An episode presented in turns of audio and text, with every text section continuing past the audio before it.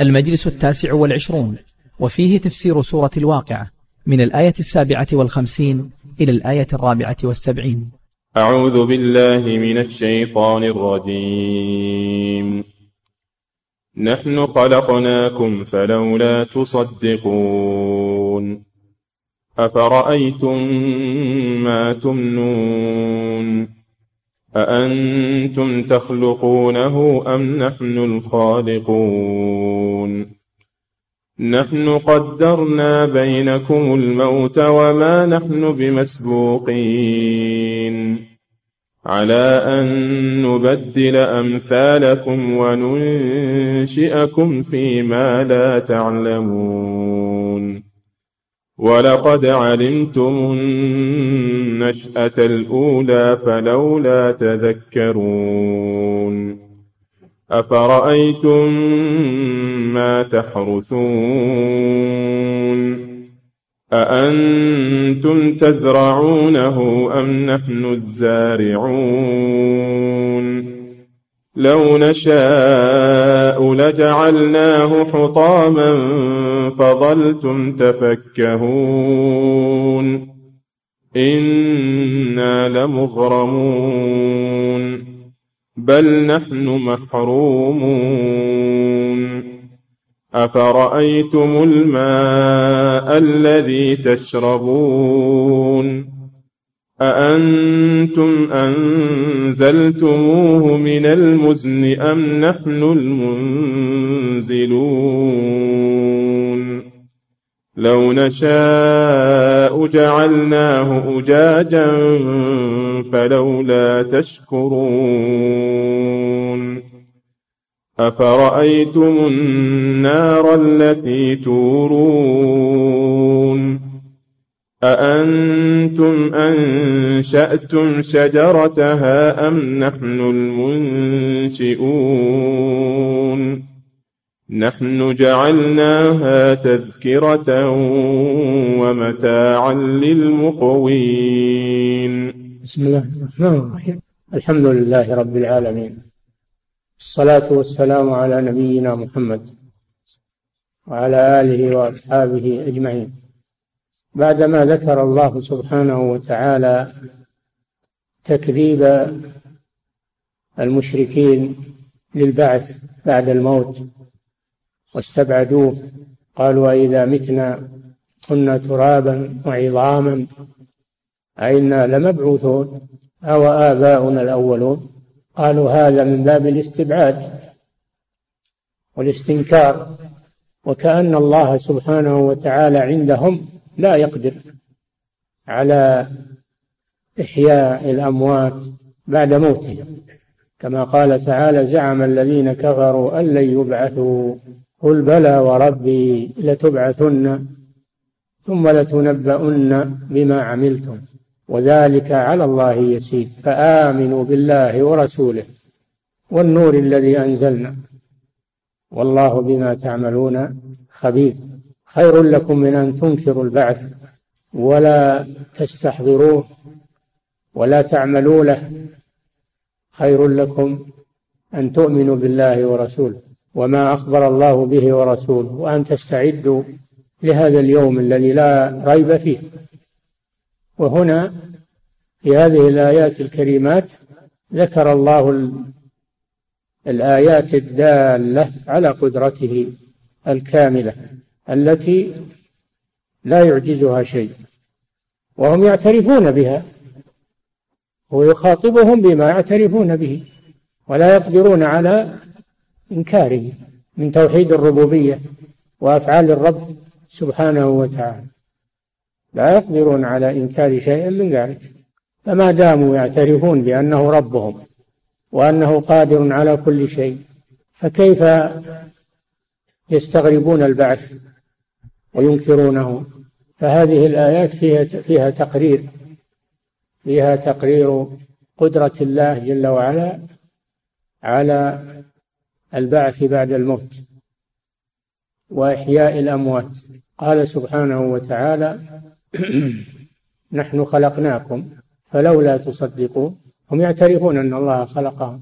قال تعالى ولئن سألتهم من خلقهم فيقولون الله فأنا يؤفكون فهم اعترفوا أن الله خلقهم من بعد أن لم يكونوا شيئا أوجدهم من العدم. فالذي أوجدهم من العدم قادر على أن يعيدهم من باب أولى. وهو الذي يبدأ الخلق ثم يعيده وهو أهون عليه. وله المثل الأعلى في السماوات والأرض وهو العزيز الحكيم. فما داموا يعترفون أن الله خلقهم وأوجدهم من عدم ألا يقدر سبحانه على إعادتهم؟ هذا دليل عقلي. لا يقدرون على إنكاره لأن الإعادة أهون من البداءة. وإن كان الله جل وعلا لا يعجزه شيء. لكن هذا من باب الخطاب العقلي لهم.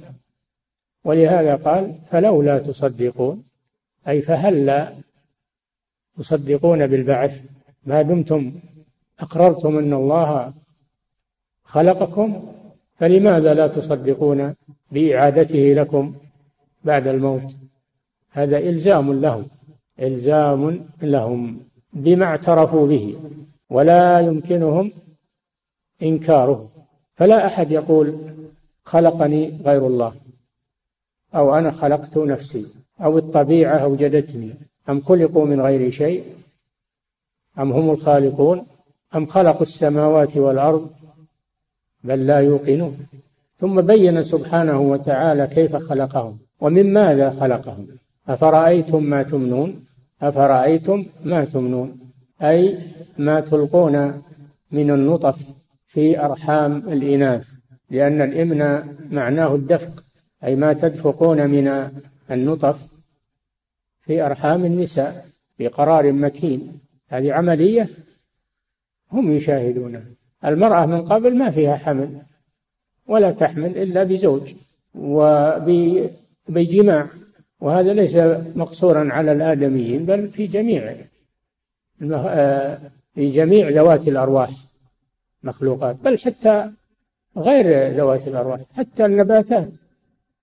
النباتات فيها أزواج ذكور وإناث. في النباتات أيضا ذكور ومن كل شيء خلقنا زوجين. لعلكم تذكرون فرأيتم ما تمنون؟ يعني قد رأيتم هذا واقعا. أن المرأة تكون خالية من الحمل فإذا وطئها الزوج وألقى فيها هذه النطفة هذه النطفة تكون في قرار مكين تكون في قرار مكين ولا تضيع تحفظ ثم يمر عليها أطوار إلى أن تتكون جنينا ذا حياة وروح. فالله سبحانه وتعالى يخلق من هذا الماء هذا الجنين. إن أحدكم قال صلى الله عليه وسلم إن أحدكم يجمع خلقه في بطن أمه أربعين يوما نطفة يعني ماء. ثم يكون علقة مثل ذلك أربعين ثانية. ثم يكون مضغة مثل ذلك أربعين ثالثة. فإذا بلغ مئة وعشرين يوم أربعة أشهر أرسل الله الملك فيتولى هذا الجنين. ليكتب رزقه وأجله وعمله وشقي أو سعيد. كما قال تعالى لقد خلقنا الإنسان من سلالة من طين. هذا آدم عليه السلام. ثم جعلناه نطفة أي ذريته. جعلناه نطفة في قرار مكين. ثم خلقنا النطفة علقة فخلقنا العلقة مضغة فخلقنا المضغة عظام. كسونا العظام لحم ثم أنشأناه خلقا آخر. فتبارك الله أحسن الخالقين. هذه بداية هذا الإنسان. وهذا وهذا تفصيل لقوله تعالى نحن خلقناكم. كيف خلقهم الله؟ على هذه الكيفية العجيبة. ولهذا قال أأنتم تخلقونه أنتم تخلقون هذه النطفة وتطورونها. وتحفظونها. هل أحد يعمل هذا من غير الله سبحانه وتعالى؟ أبدا. ولذلك ما كل نطفة يكون منها جنين. ما كل نطفة يكون منها جنين. وإنما ما أراده الله سبحانه وتعالى كان. وإلا فقد يكون هناك تزاوج بين الذكر والأنثى ولا يحصل ولا يحصل جنين ولا يحصل ولد يعني هذا راجع إلى مشيئة الله سبحانه وتعالى. أنتم تخلقونه؟ وين الجواب؟ ما أجاب أحد وقال نعم نحن نخلق. ما أجاب أحد. ولن يجيب أحد إلى أن تقوم الساعة. فالسؤال مفتوح والتحدي باقي. لا أحد يقول أنا أخلق النطفة وأطورها. أبدا. أنتم تخلقونه؟ هل خلق أم خلقوا من غير شيء؟ أم هم الخالقون؟ أبدا. الله جل وعلا هو المنفرد بالخلق والإيجاد. أنتم تخلقونه أم نحن الخالقون؟ هذا تقرير أن الله هو الخالق هو الخالق سبحانه وتعالى وحده. ولهذا عجز الأصنام وعبدتها أنهم لا يخلقون شيئا لا يخلقون شيئا وهم يخلقون. اتخذوا من دونه آلهة لا يخلقون شيئا. وهم يخلقون. إن الذين تدعون من دون الله لن يخلقوا ذبابا ولو اجتمعون لو اجتمع الإنس والجن والأطباء والحذاق ليخلقوا ذبابا أقل شيء. ما استطاعوا لأن الله جل وعلا هو المنفرد بالخلق سبحانه وتعالى. فهو المستحق للعبادة.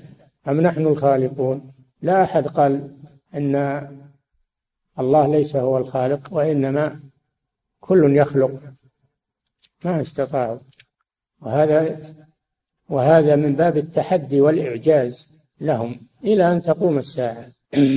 أما من أما من يكابر ويقول إن الأولياء يخلقون الأجنة في البطون فهذا كذاب مفتر على الله سبحانه وتعالى. يكذبه الكفرة قبل المسلمين وقبل المؤمنين. الكفرة يكذبون هذا. أم خلقوا من غير شيء؟ أم هم, أم هم الخالقون؟ أم خلقوا من غير شيء؟ أم هم الخالقون؟ أم خلقوا السماوات والأرض؟ بل لا يوقنون. إذا كانوا لم يقدروا على خلق أنفسهم لم يقدروا على خلق غيرهم. أنتم تخلقونه أم نحن الخالقون؟ ثم قال جل وعلا نحن قدرنا بينكم الموت. هذه آية ثانية معجزة ثانية أن الله قدر الموت على هؤلاء الخلائق. ولا أحد يقدر على أن يمتنع من الموت أو يعمل شيئا يمنع الموت عنه لا الملوك ولا غيرهم ولا الأطباء والحكماء. نحن قدرنا بينكم الموت يعني وزعناه بينكم الكبار والصغار والأغنياء والفقراء. والرسل والأمم والعلماء والجهال كل لا بد أن يموت. كل نفس ذائقة الموت. كل شيء هالك إلا وجهه. كل من عليها فان. ويبقى وجه ربك ذو الجلال والإكرام. هذا من آيات الله سبحانه وتعالى. هذا الموت الذي هو مفارقة الروح للبدن حتى يصبح البدن جثة هامدة ثم يتحول إلى تراب. هذه قدرة الله سبحانه وتعالى. نحن قدرنا بينكم الموت وما نحن بمسبوقين أي بعاجزين. لا أحد يعجز الله سبحانه وتعالى. وما نحن بمسبوقين أي بعاجزين. على أن نبدل أمثالكم. هذا أيضا وعيد من الله جل وعلا. وعيد من الله جل وعلا. في أنه سبحانه قادر على أن يهلك بيده الموت. يسلطه عليهم فيموتون ثم يأتي بغيرهم. إن يشأ يذهبكم أيها الناس؟ ويأتي بآخرين. وكان الله على ذلك قديرا. فهو القادر على أن يميت هؤلاء المتجبرين والمتكبرين. أن يميتهم ويستبدلهم بغيرهم. ولا يعجزون الله سبحانه وتعالى على أن نبدل أمثالكم. نأتي ببديل عنكم على أن نبدل أمثالكم. وننشئكم فيما لا تعلمون. أي ونحن قادرون على أن ننشئكم. نحولكم من خلق إلى خلق. لأن نمسخكم قردة وخنازير. الله قادر على ذلك. أو معناه وننشئكم فيما لا تعلمون بعد البعث لأن الله يبعثهم على حالة تختلف عن حالتهم في الدنيا. فالناس بعد البعث تختلف حالتهم عن حالتهم في الدنيا. فإذا بعثهم سبحانه فهي حياة دائمة لا انقضاء لها ولا موت. لا انقضاء لها ولا موت كما في الدنيا. ثم قال سبحانه وتعالى ولقد علمتم النشأة الأولى. النشأة الأولى التي هي خلقكم في بطون أمهاتكم. هذه النشأة الأولى. النشأة الثانية هي الإعادة. فالنشأة الأولى برهان ودليل على النشأة الثانية. قد علمتم النشأة الأولى فلولا تذكرون. تذكرون أن الله قادر على أن يحييكم بعد موتكم. لا يعجزه شيء سبحانه وتعالى. وننشئكم فيما لا تعلمون. ثم قال سبحانه وتعالى مذكرا بآية أخرى فقال فرأيتم ما تحرثون؟ أنتم تزرعونه أم نحن الزارعون؟ ما تحرثون يعني تحرثون الأرض بالمحارث ثم تلقون فيها البذر ثم تتركونه من الذي ينبته؟ أنتم تنبتونه؟ أنتم ما تقدرون إلا على الحرث والبذر فقط. فمن الذي يزرعه وينبته؟ لو شاء الله ما نبت. ولا ولا ما استطعتم أن تنبتوه. ما استطعتم أن تنبتوه. أنتم تزرعونه يعني تنبتونه أم نحن الزارعون الذي ننبته؟ لا أحد يقول نحن نزرع وننبت النبات إنما يستطيع أن يقول أنا أحرث الأرض وألقي فيها البذر فقط هذا مستطاع لكن إنباته هذا لا أحد يقدر عليه إلا الله سبحانه وتعالى. ولهذا لا تقول أنا زرعت قل أنا حرثت أما الزارع فهو الله سبحانه وتعالى. أأنتم تزرعونه أم نحن الزارعون؟ لا أحد يقول أنا الزارع أبدا. فهذا دليل على قدرة الله سبحانه وتعالى. ثم أيضا إذا نبت من الذي يحفظه ويدرجه في النبات شيئا فشيئا حتى حتى يظهر عليه الثمر؟ ومن الذي يحفظ الثمر إلى أن يؤخذ هو الله جل وعلا. الله قادر على أن يسلط عليه بعد النبات أن يسلط عليه ما يتلفه. ولهذا قال لو نشاء لجعلناه حطاما. سلط الله عليه الريح سلط الله عليه البرد سلط الله عليه البرد سلط الله عليه الحريق فيصبح حطاما متفتتا. فمن الذي يحفظه من الآفات؟ من الذي يحفظه بعد نباته من الآفات وينميه ويسوق الماء فيه في أغصانه وأوراقه؟ من هو؟ هو الله جل وعلا لو نشاء لجعلناه حطاما ولم تستفيدوا منه. وهذا مشاهد أحيانا يسلط الله على الزروع. آفات تتلفها. لو نشاء لجعلناه حطاما. فظلتم أي بقيتم. إذا جعله الله حطاما ظلتم يعني بقيتم تفكهون يعني تتعجبون تتعجبون وتتحسرون تحزنون. تعجب بحزن وتحسر. كيف أن الزرع عقب ما بعد ما نبت وتكامل نباته ورجوناه صار حطاما. ظلتم أي بقيتم تفكهون أين تتعجبون؟ تعجب حسرة وحزن. ثم تقولون أئنا لمغرمون. الغرم هو الخسارة. أي نحن خسرنا هذا الزرع. خسرنا هذا الزرع. وغرمناه. والغارم هو الذي يخسر الشيء. أئننا أئنا لمغرمون. أئنا لمغرمون. كما قال تعالى عن صاحب الجنتين فأصبح يقلب كفيه على ما أنفق فيها وهي خاوية على عروشها.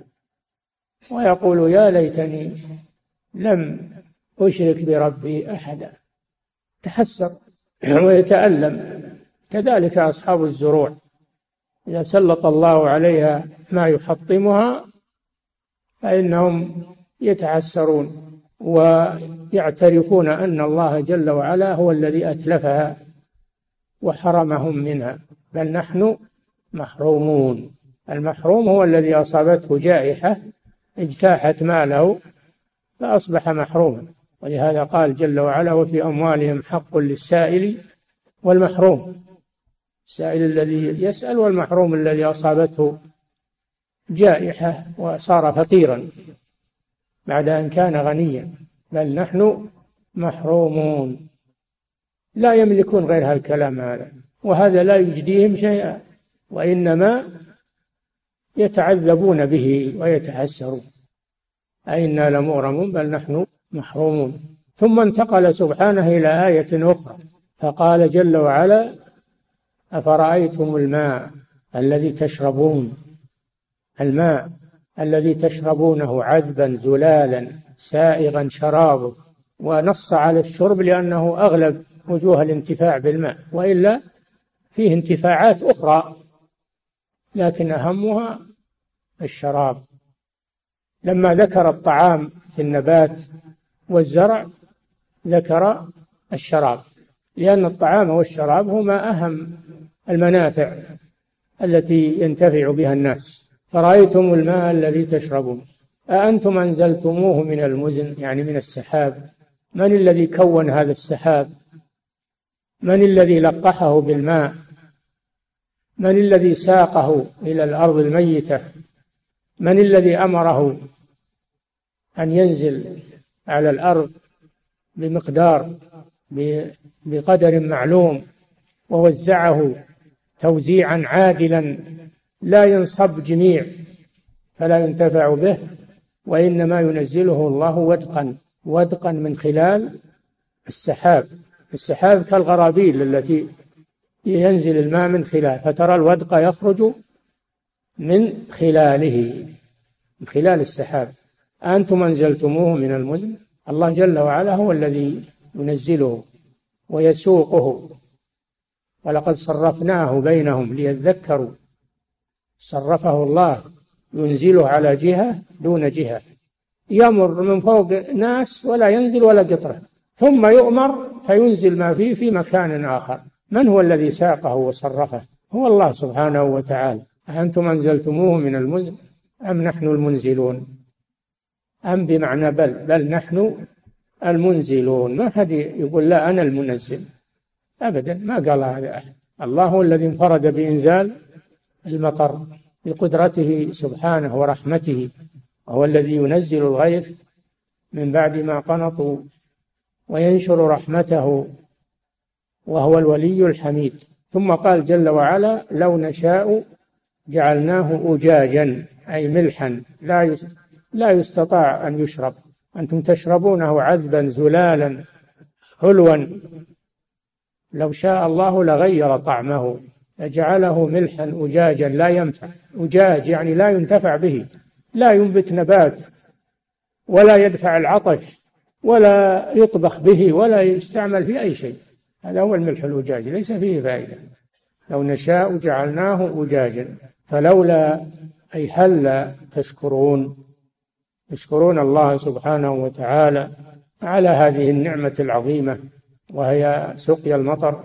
بعدما أجدبتم ويبست أراضيكم وأقفرت مراعيكم وغارت آباركم من الذي جاء بهذا الماء وأنزله فأنبت به الزروع والأعشاب والمراعي؟ من الذي خزنه في الأرض؟ خزنه في الأرض لمصالحكم ووزعه في الأرض يمشي في بطن الأرض ويمشي على ظهر الأرض أيضا. يمشي في الشعاب والأنهار ويمشي في بطن الأرض للآبار موزعا بالقسط والعدل على حسب حاجة الناس. فلولا تشكرون أي لما تبين لكم هذا هل لا تشكرون الله على نعمته ولا تكفروا نعمة الله وتنكرونها؟ ثم انتقل سبحانه إلى آية أخرى وهي النار. شوف من الماء إلى النار. متضادات الماء والنار. والله جل وعلا خلق المتضادات خلق المتضادات. ذكر النار أفرأيتم النار؟ أي قد رأيتموها التي تورون. تورون يعني تقدحون. تقدحون الزناد بالمروة. فتخرج نار؟ تخرج نار من بين الزناد الحديدة والمروة. تشتعل نار وتطبخون عليها وتستدفئون. عليها تنتفعون بها. منين طلعت النار الله أودع فيها هذه المروة وهذا الحديد. أودع فيهما النار تولدت من بينهما. وقيل المراد بذلك الشجر. الشجر الذي تخرج منه النار. وهو المرء والعفار إذا حك غصن بغصن تولدت النار. وهما أخضران من آيات الله. غصن أخضر يحك بغصن أخضر فتتولد النار من بينهما. الذي جعل لكم من الشجر الأخضر نارا فإذا أنتم منه توقدون. ألا يدل هذا على عظيم قدرة الله سبحانه وتعالى؟ أوجد النار المحرقة من شجر مخضر من شجر مخضر أخضر. كيف يجتمع الخضرة مع مع المادة المحرقة؟ هذا من قدرة الله سبحانه وتعالى. لأجل مصالح العباد. وهذا الكبريت يستخرج من هذه المادة النارية. هم يصنعونه منها من هذا النبات. يصنعونه من هذا النبات. أفرأيتم الماء أفرأيتم النار التي تورون؟ أنتم أنشأتم شجرتها الشجرة التي فيها هذه النار وهي المرخ. والعفار الذي إذا حك بعضه ببعض تولدت منه النار. هذا من آيات الله سبحانه وتعالى. أم نحن المنشئون؟ الذي أنشأها هو الله جل وعلا. ولا أحد قال لا نحن أنشأناها. ما أحد قال نحن أنشأناها. ولن يقول هذا أحد إلى أن تقوم الساعة. لن يقول هذا أحد إلى أن تقوم الساعة. ثم بين فوائدها. وأن لها فائدتين عظيمتين. الفائدة الأولى أن الله جعلها تذكرة تذكر بنار الآخرة. هم يكذبون بأن الآخرة فيها نار وهي عندهم في الدنيا. سبحان الله عندهم النار في الدنيا. فيكذبون بالنار التي في الآخرة. هذا من انتكاس الفطر. نحن جعلناها تذكرة تذكر بنار الآخرة. فإذا كنتم لا تطيقون نار الدنيا فكيف تطيقون نار الآخرة؟ مع أن نار الآخرة أشد حرا. ولا تقاس حرارة النار في الدنيا على حرارة النار في الآخرة. وإنما هي جزء يسير من من نار الآخرة والعياذ بالله. نار جهنم أشد حرا. نار جهنم أشد حرا. فهي تذكر بنار الآخرة. فإذا مسك حرارة النار في الدنيا وتألمت فتذكر نار الآخرة. إذا كنت لا تستطيع القرب من نار الدنيا إلا من عن بعد وتتخذ وقاية تقيك منها فتذكر نار الآخرة فاتخذ وقاية من الأعمال الصالحة. يا أيها الذين آمنوا قوا أنفسكم وأهليكم نارا وليست نارا كما تعرفون وقودها الناس والحجارة. جثث الكفار تشتعل فيها والحجارة حجارة الكبريت. أشد اشتعالا والعياذ بالله. أي مثل نار الدنيا؟ وقودها الحطب أو الفحم أو الغاز. لا هذيك وقودها الناس والحجارة والعياذ بالله. أعدت للكافرين. نحن جعلناها تذكرة. هذه الفائدة الأولى قدمها الله سبحانه وتعالى لأهميتها وللدلالة على أن هناك نارا أشد منها تتخذ من دونها الوقاية بالأعمال الصالحة وإلا فإنك ستدخلها حتما إن لم تكن قد اتخذت الوقاية فوربك لنحشرنهم والشياطين. ثم لنحضرنهم حول جهنم جثيا. إلى قوله تعالى ثم ننجي الذين اتقوا ونذر الظالمين فيها جثيا. نار الدنيا يمكن أنك تهرب منها يمكن أنك تبعد عنها لكن نار الآخرة ما يقيت منها إلا العمل الصالح فقط ما لك وقاية. ورأى المجرمون النار فظنوا أنهم مواقع يعني تيقنوا أنهم مواقعها ولم يجدوا عنها مصرفا. فلا بد من ورود هذه النار. جميع الخلق يريدونها بالمرور على الصراط بالمرور على الصراط. المؤمنون والكفار يمرون على الصراط. فالمؤمنون ينجون منها. ننجي الذين اتقوا.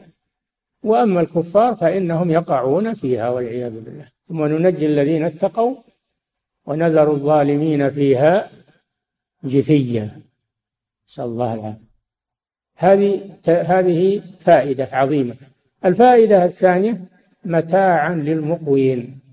متاع استمتع بها في الدنيا. في الدنيا يستمتع بها. وهذا من آيات الله. تطبخون عليها وتستدفئون بها وتستنيرون بضوئها. فيها فوائد عظيمة في الدنيا. متاع للمقوين قيل للمسافرين. لأن المسافر أشد حاجة إلى النار من الذي في البلد لأن الذي في البلد عنده شيء يستدفي به وعنده لكن الذي في البر ما عنده شيء يستدفي به ويتقي به البرد. إلا النار يستدفي بها ويصطلي يصطلي عليها. فمنفعة النار في الدنيا شاملة للمسافرين ولغيرهم ولكن المسافرين أشد حاجة. أشد حاجة إليها لأنهم في العراء يحتاجون إلى تدفئة يحتاجون إلى أن يطبخوا طعامهم عليها. أما اللي في البلد يمكن يجد غير الطع... غير الطبخ يجد طعام غير الطبخ. لكن اللي في البر ما عنده إلا ما يطبخ من الطعام. نحن جعلناها تذكرة ومتاعا للمقوين المقوين من القي أو القي وهو وهو وهو الأرض الجرداء. الجرداء التي ليس فيها ليس فيها نبات. الأرض القفر سمى القي. للمقوين يعني البائتين في القي وهو وهو الأرض الأرض التي ليس فيها شيء. القفر.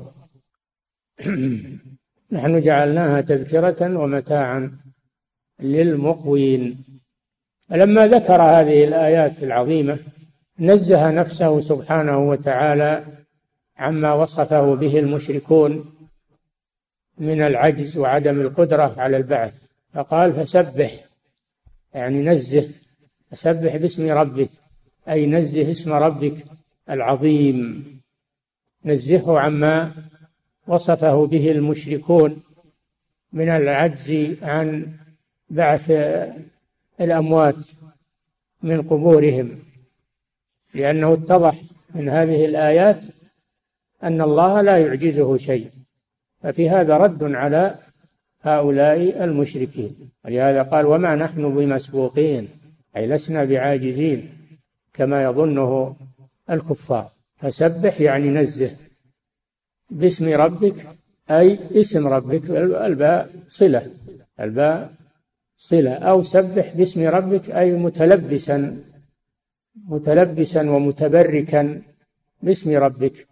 أي بجميع أسماء الله لأن المضاف المفرد المضاف يعم باسم ربك أي بجميع أسماء ربك. كما قال جل وعلا تبارك اسم ربك للجلال أي جميع أسماء الله سبحانه وتعالى مباركة. باسم ربك العظيم الذي لا أعظم منه سبحانه وتعالى. عظيم في ذاته وعظيم في أسمائه وصفاته وعظيم في أفعاله سبحانه وتعالى. فهو العظيم المنفرد بالعظمة الكاملة التي لا يضاهيها شيء. هذا والله أعلم وصلى الله وسلم على نبينا محمد على آله وأصحابه أجمعين. نعم. صلى الله عليكم. سماحة الوالد يقول السائل إنكار الكفار للبعث هل هو نابع من كفر وجحود أم هو نابع من تكبر وجهل؟ كلهم. نابع من من جهل ونابع أيضا من تكبر. نعم. صلى الله عليكم. سماحة الوالد يقول السائل يقول بعضهم إن إن الشجرة التي أكل منها آدم عليه السلام في الجنة وأخرجته منها أنها شجرة الزقوم فهل هذا صحيح؟ هذا باطل الجنة ليس فيها زقوم هذا في النار هذا ما يدري ويحسي حسي ما يدري عنه شجرة الزقوم في النار ما هي في الجنة نعم أحسن الله إليكم سماحة الوالد يقول السائل إنها شجرة تخرج وين تخرج؟ في أصل الجحيم وين جابه للجنة هذا؟ هل جاهل هذا؟ نعم. صلى الله عليكم سماحة الوالد. يقول السائل في قول النبي صلى الله عليه وسلم أنه يقال لقارئ القرآن في الجنة اقرأ ورتل وارتقي فإن منزلتك عند آخر آية تقرأها. والسؤال هل القراءة والارتقاء تكون من حفظ في الجوف أم أن كل من يقرأ القرآن في الدنيا يقال له ذلك؟ كل من يقرأ القرآن لكن ما هو المقصود قراءة القرآن فقط؟ المقصود العمل به يقرأه ويعمل به. أما الذي يقرأه ولا يعمل به فإن القرآن يزقه على قفاه إلى جهنم. ما هو بالمقصود أنه بس يحفظ القرآن ويزين صوته بالقرآن وقال هذا هو اللي يصعد في الجنة. لا هذا لا بد أن يكون معه عمل. فهم معه فهم للقرآن وعمل به. هذا هو الذي يقال له يوم القيامة. هذه الكرامة العظيمة. نعم. صلى الله عليكم سماحة الوالد يقول السائل ما حكم تعليق شيء من الآيات القرآنية أو الأحاديث النبوية أو الأذكار الثابتة على مؤخرة السيارة بغرض تذكير الناس بذلك؟ تعليقات هذه تحتمل أمرين الأمر الأول أنهم يجعلونها حرز من العين ومن الآفات ومن ومن. وهذا لا يجوز. هذا لا يجوز. هذا من التمايم يصير من التمايم النبي صلى الله عليه وسلم قال إن إن الرقى والتمائم والتولة شرك. وفي الحديث الآخر من تعلق تميمة فلا أتم الله له. وفي حديث ثالث من تعلق تميمة فقد أشرك. هذا معنى. والمعنى الثاني أنهم كما ذكر السائل يعلقونها لأجل الذكر والتذكير. وهذا شيء لم يعمله السلف وهم أحرص منا على التذكير والتعليم. ما كانوا يكتبون القرآن على الجدران وعلى الرواحل وعلى ما كانوا يعملون هذا. لعلمهم أن القرآن يجل عن هذه الأمور ويحفظ. نعم. صلى الله عليكم سماحة الوالد. يقول السائل ما المراد بقوله تعالى ولو شئنا لآتينا كل نفس هداها ولكن حق القول مني لأملأن جهنم من الجنة والناس أجمعين واضح أن الله جل وعلا لم يجبر الناس على الإيمان وإنما جعله اختياريا جعله اختياريا. من شاء آمن فيكون له السعادة ومن شاء يكفر فتكون له النار. هذا اختيارك أنت أنت اللي اخترت لنفسك هذا. فالله لم يجبر الناس على الإيمان وإنما جعله اختياريا.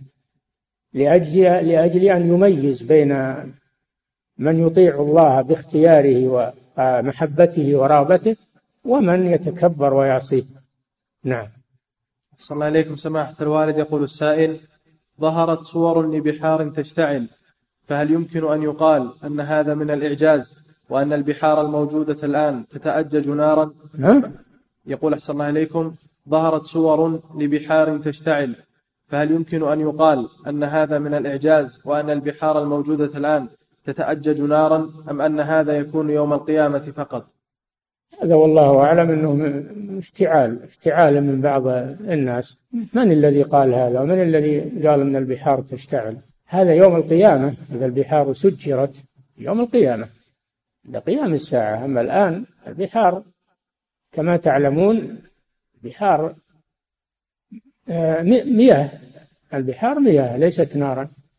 وفيها مصالح للناس للسير فيها بالمراكب ونقل البضائع والأسفار. لو هي تشتعل ما استطاعوا الناس يسافرون عليها ولا استطاعوا آه، تمشي فيها السفن والبوارج والمراكب. فهذا يظهر أنه مفتعل. نعم. صلى الله عليكم سماحة الوالد. يقول السائل هل ورد حديث في أن من أصابه فاقة أو حاجة يقرأ سورة الواقعة؟ وهل هناك سورة إذا قرأها المسلم تسد حاجته وفاقته؟ نعم ورد في سورة الواقعة أنها ينفع الله بها الفقير إذا قرأها. ورد هذا. تجدونه في مذكور في تفسير ابن كثير في أول في أول السورة والقرآن كله مبارك. نعم. أحسن الله إليكم سماحة الوالد. يقول السائل لو مات الجنين في بطن أمه قبل أربعة أشهر هل يصلى عليه؟ لا. قبل أربعة أشهر لا يصلى عليه لأنه لم تنفخ فيه الروح. لا يصلى عليه لكن يلف في خرقة ويدفن يدفن في الأرض ولا يأخذ أحكام الجنازة. نعم. صلى الله عليكم سماحة الوالد. يقول السائل ما رأي فضيلتكم فيما يسمى بأطفال الأنابيب؟ وهل هي جائزة شرعا؟ هذه أطفال الأنابيب؟ أنا ما أدري عنها. أطفال الأنابيب؟ أنا ما أدري عنها. أنا أتكلم عن أطفال بني آدم. أما الأنابيب هذه الله أعلم بها ما أعرفها. نعم. أحسن الله إليكم سماحة الوالد. يقول السائل ظهر في الآونة الأخيرة من يقول أن من أكل أصنافا معينة من الخضروات والنباتات بكمية معينة تجعل الوسط الذي ينشأ فيه الحيوانات المنوية ويجعل ماء الرجل يسبق ماء المرأة فيكون نوع الجنين ذكرا. فهل هذا صحيح؟ يسأل أهل الطب. هذا يسأل عنه الأطباء ما هي الأشياء المنشطة للحيوانات المنوية؟ يسأل عنه الأطباء عندهم خبرة بهذا. أما الإذكار والتأنيث هذا بيد الله سبحانه. يهب لمن يشاء إناثا ويهب لمن يشاء الذكور لكن قد يجعل الله سببا قد يجعل الله سببا في النباتات ينشط الحيوانات. الله أعلم. نعم. أحسن الله إليكم سماحة الوالد. يقول السائل هل يستطيع العلم الحديث معرفة الجنين في بطن أمه في الأطوار الثلاثة الأولى النطفة والعلقة في النطفة والعلقة والمضغة؟ مع أنهم يقولون عن ولد الأنابيب أنك تحدد ماذا تريد ولدا أم بنت. أنك تحدد ماذا تريد هذا لا لا يكون أبدا. هذا بيد الله سبحانه وتعالى. أو أنت اللي تحدد ذكر ولا تحدد أنثى. وأما أن الأشعة تبين ما في الأرحام من الأجنة من نشأتها وتطورها وهل سليمة أو غير سليمة نعم هذا موجود. هذا موجود. الأشعة تظهر هذه الأشياء. نعم. صلى الله عليكم سماحة الوالد. يقول السائل بعض طلبة العلم يقولون إن الاستمطار الصناعي الآن لا بأس به وليس فيه مخالفة بأن الله هو الذي ينزل الغيث. هل هذا صحيح؟ ما أدري. الله جل وعلا قال أنتم أنزلتموه من المزن أم نحن المنزلون؟ أنا أؤمن بهذا وأنه لا ينزل الغيث إلا الله سبحانه وتعالى. وأما هم فلهم أن يعتقدوا ما شاءوا. نعم. أحسن الله إليكم سماحة الوالد. يقول السائل ما رأيكم بكتاب صفوة التفاسير للصابوني؟ وهل تنصحون طالب العلم المبتدئ بقراءته؟ هذا الكتاب عرض على عرض على آه، اللجنة الدائمة للإفتاء وفي حياة الشيخ عبد العزيز رحمه الله وأمر لجانا شكل لجانا من العلماء بقراءته فكتبوا عنه تقارير وبينوا فيه أخطاء كثيرة. والكتاب ما هم من كلام الصابوني إنما هو جمعه من من الكتب. جمعه من الكتب على ما فيها. جمع الصحيح مع مع غير الصحيح ولم يميز بين هذا وهذا. فهو مجموع مختلط من صحيح وغير صحيح. نعم. وكتبت عليه ملاحظات طبعت الملاحظات وتوزع الآن ملاحظات عليه. نعم. صلى الله عليكم سماحة الوالد. يقول السائل ما هي الأمور التي تعين المؤمن على الثبات على طاعة الله عز وجل وذكره؟ الدعاء. بأن يقول يا مقلب القلوب والأبصار ثبت قلبي على دينك.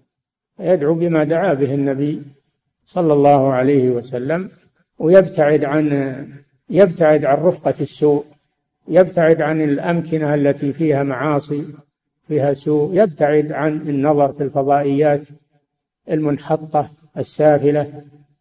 يبعد عن هذه الأشياء. إذا كان يريد سلامة دينه وسلامة عرضه يبتعد عن هذه الأشياء. ويلازم مجالس الذكر ويجلس مع الصالحين ويبتعد عن مواطن الشر. نعم.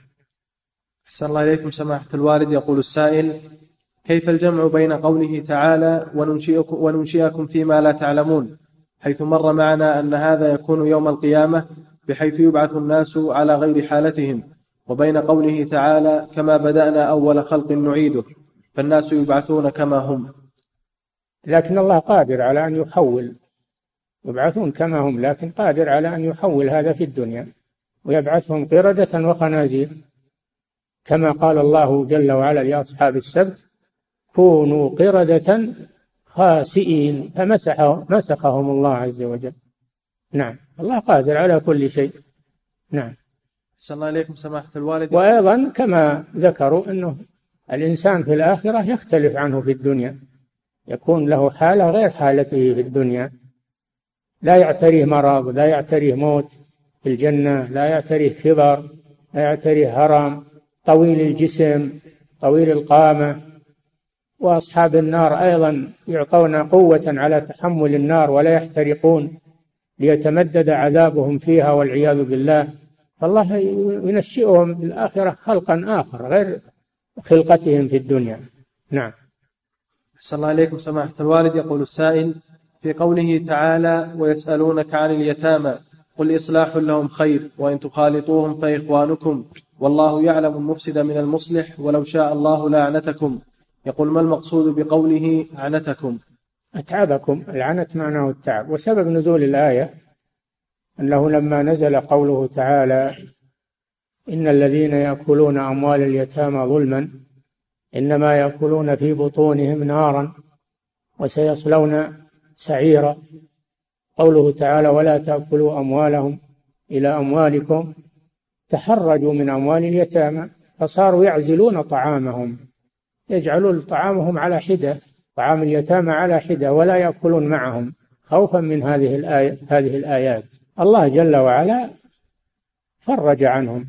يسألونك عن اليتامى قل إصلاح لهم خير وإن تخالطوهم فإخوان. تخلطون طعامهم مع طعامكم تاكلون جميع لا بأس بذلك. ولو شاء الله لأعنتكم يعني أتعبكم. والله لا يريد لكم العنت يريد الله بكم اليسر ولا يريد بكم العسر. نعم. أحسن الله إليكم سماحة الوالد. يقول السائل ما المراد بقول العلماء إن توحيد الربوبية مستلزم لتوحيد الألوهية وتوحيد الألوهية متضمن لتوحيد الربوبية؟ نعم. نعم. أحسن الله عليكم سماحة الوالد. يقول السائل هل قول الإنسان زرعت المزرعة؟ السؤال اللي مر. أحسن الله عليكم سماحة الوالد. يقول السائل ما المراد بقول بعض العلماء إن توحيد الإلهية مستلزم لتوحيد الربوبية وأن توحيد الربوبية متضمن لتوحيد الإلهية؟ نعم. توحيد الربوبية مستلزم. يعني من أقر بالربوبية يلزمه أن يقر بالألوهية. فإن لم يقر فإنه لم يأتي باللازم. هذا معناه أن من أقر بتوحيد الربوبية يلزمه أن يقر بتوحيد الألوهية فلا يعبد إلا الله جل وعلا. وأما أن توحيد الألوهية متضمن يعني التضمن هو الدخول شوف هو الالتزام هو دلالة الشيء على شيء خارج عنه. وأما دلالة التضمن فهي دلالة الشيء على شيء داخل فيه. فإذا أقر بتوحيد الألوهية فإن في فإن توحيد الربوبية داخل في توحيد الألوهية. فمن أقر بتوحيد الألوهية فهو مقر بتوحيد الربوبية من باب أولى. الدلالة عندهم على ثلاثة أقسام دلالة مطابقة ودلالة التزام ودلالة تضمن. دلالة المطابقة دلالة الشيء على تمام معناه. دلالة الالتزام دلالة الشيء على شيء خارج عن معناه. دلالة التضمن دلالة الشيء على شيء داخل في معناه. داخل في معناه. هذا عند الأصوليين؟ نعم. وعند علماء البلاغة؟ نعم. أحسن الله إليكم سماحة الوالد. يقول السائل في قوله تعالى أم نحن المنشئون؟ كيف نعرف أن أم بمعنى بل؟ وما الفرق بينها وبين قوله سياق. يبين هذا السياق. تأتي أحيانا للإضراب والانتقال وتأتي أحيانا بمعنى بل. نعم. صلى الله عليكم سماحة الوالد. يقول السائل هل قول الإنسان تأتي أحيانا, تأتي أحيانا بمعنى الاستفهام فأم لها عدة معاني. نعم. صلى الله عليكم سماحة الوالد. يقول السائل هل قول الإنسان زرعت المزرعة وهو قصده أنه حرثها؟ هل عليه شيء من الإثم؟ ما عليه شيء لكن ينبغي أنه يقول حرثت ولا يقول زرعت. ينبغي هذا. أما إذا قال زرعت وقصده الحرث فلا بأس بذلك. نعم. صلى الله عليكم سماحة الوالد. يقول السائل تقدم في جواب سؤال ماضي أنه بين الأذان والإقامة ليس محلا لرفع الأيدي في الدعاء. فما, فما يكون المراد من قوله صلى الله عليه وسلم إن الله حيي يستحي أن يمد إليه عبده يديه فيردهما صفرا. ومعلوم أن من آداب الدعاء رفع اليدين. هذا في الجملة ما هو بكل دعاء ترفع فيه اليدان إلا ما ورد أن الرسول صلى الله عليه وسلم رفع يديه فيه. ما هو بكل دعاء؟ أجل التشهد الأخير فيه دعاء. ترفع يديك؟ لا. ما هو بكل دعاء ترفع فيه اليدان. هناك أدعية لا ترفع فيها اليدان. نعم. أحسن الله إليكم سماحة الوالد. يقول السائل يقول البعض في الركوع في السجود ترفع يديك في الدعاء؟ ما ترفع يديك. ما ورد هذا؟ نعم. أحسن الله إليكم. سماحة الوالد يقول السائل في قوله تعالى وقودها الناس والحجارة هل يشمل قوله الناس الثقلين الجن والجن والإنس؟ يشمل الكفار. يشمل الكفار. قودها الناس يعني الكفار. ولهذا قالوا عدة للكافرين. نعم. صلى الله عليكم سماحة الوالد. يقول السائل يقول البعض إنه كما صلحت معجزة إحياء الأموات للنبي عيسى عليه السلام فإنها تجوز أن تقع على الأولياء.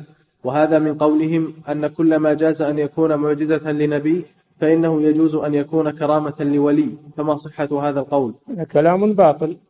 معجزة الأنبياء لا يشاركهم فيها غيرهم. لا يشاركهم فيها غيرهم. وإلا لم يكن هناك فرق بين الأنبياء وغيرهم.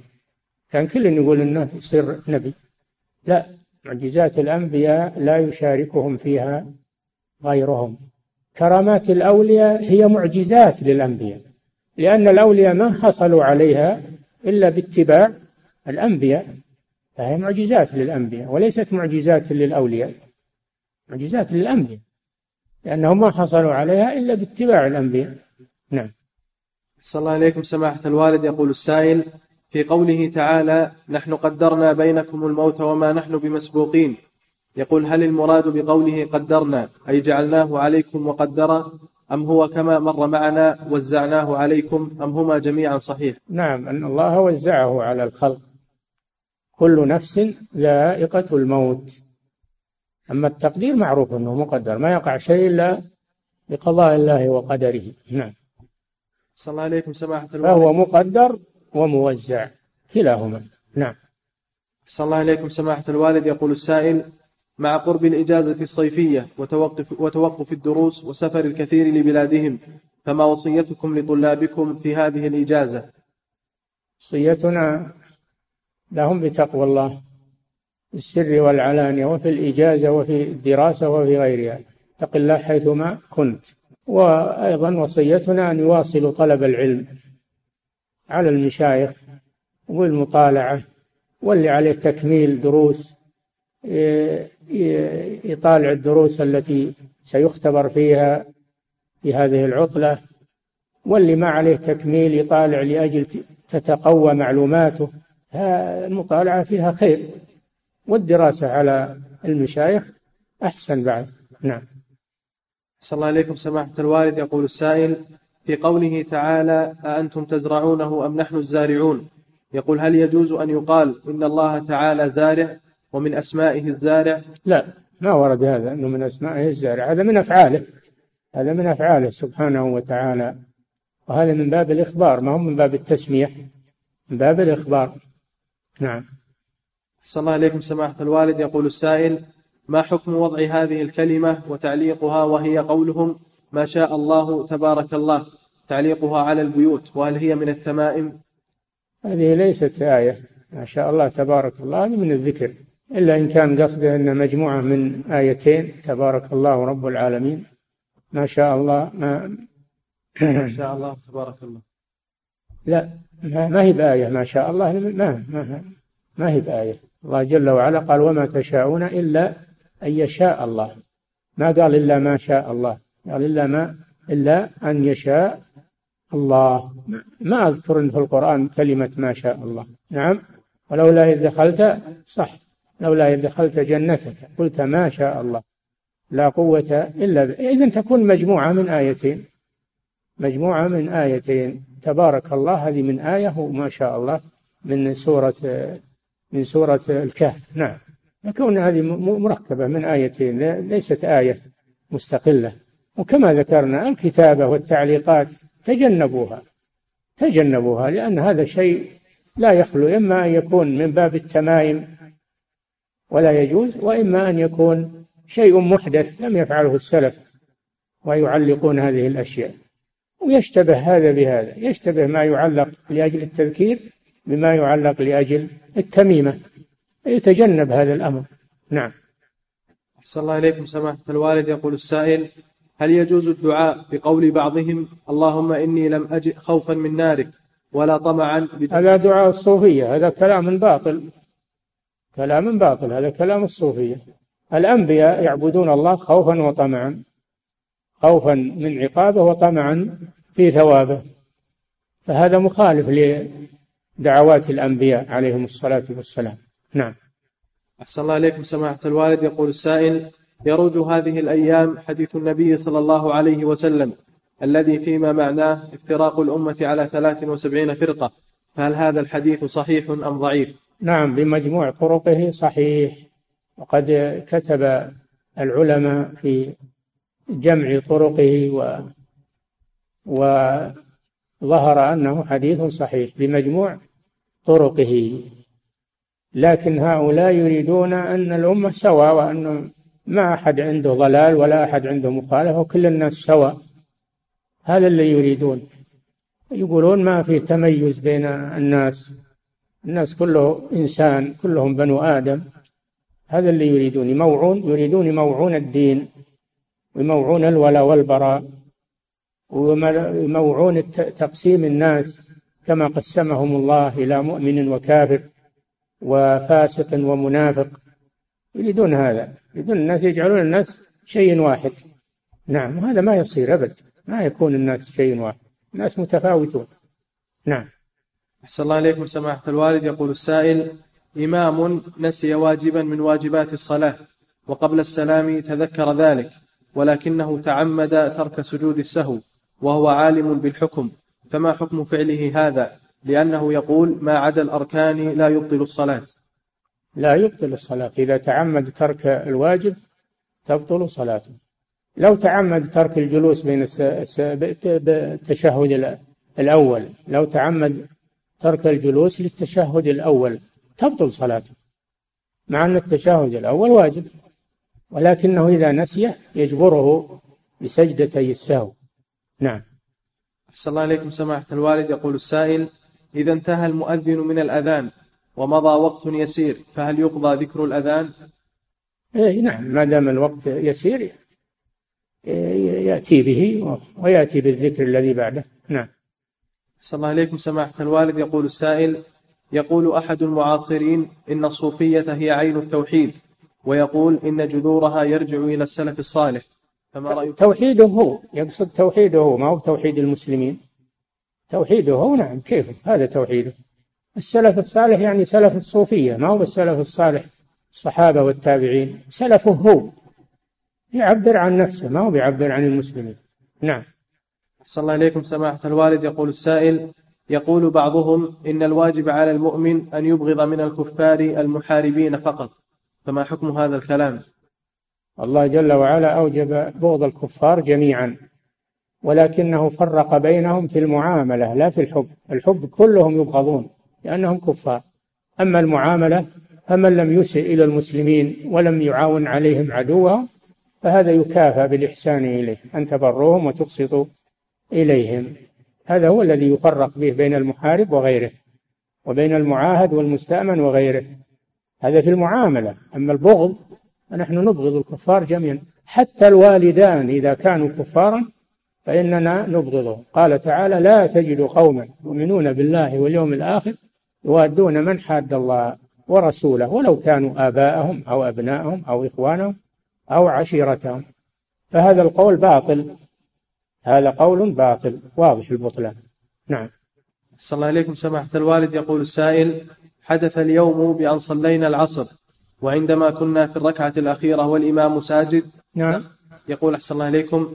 حدث اليوم بأن صلينا العصر وعندما كنا في الركعة الأخيرة والإمام ساجد دخل رجل وكبر بصوت مرتفع فظن المصلون أن الإمام رفع من السجود فرفع جل من في المسجد والإمام لا زال ساجدا ثم رفع الإمام من السجود. والسؤال ما حكم صلاة المأمومين في هذه الحالة؟ من تعمد ولم يرجع ويرفع بعد الإمام تبطل صلاته. أما من لم يتعمد صلاته صحيحة لأن الواجب أنه يرجع للسجود ثم يرفع بعد الإمام.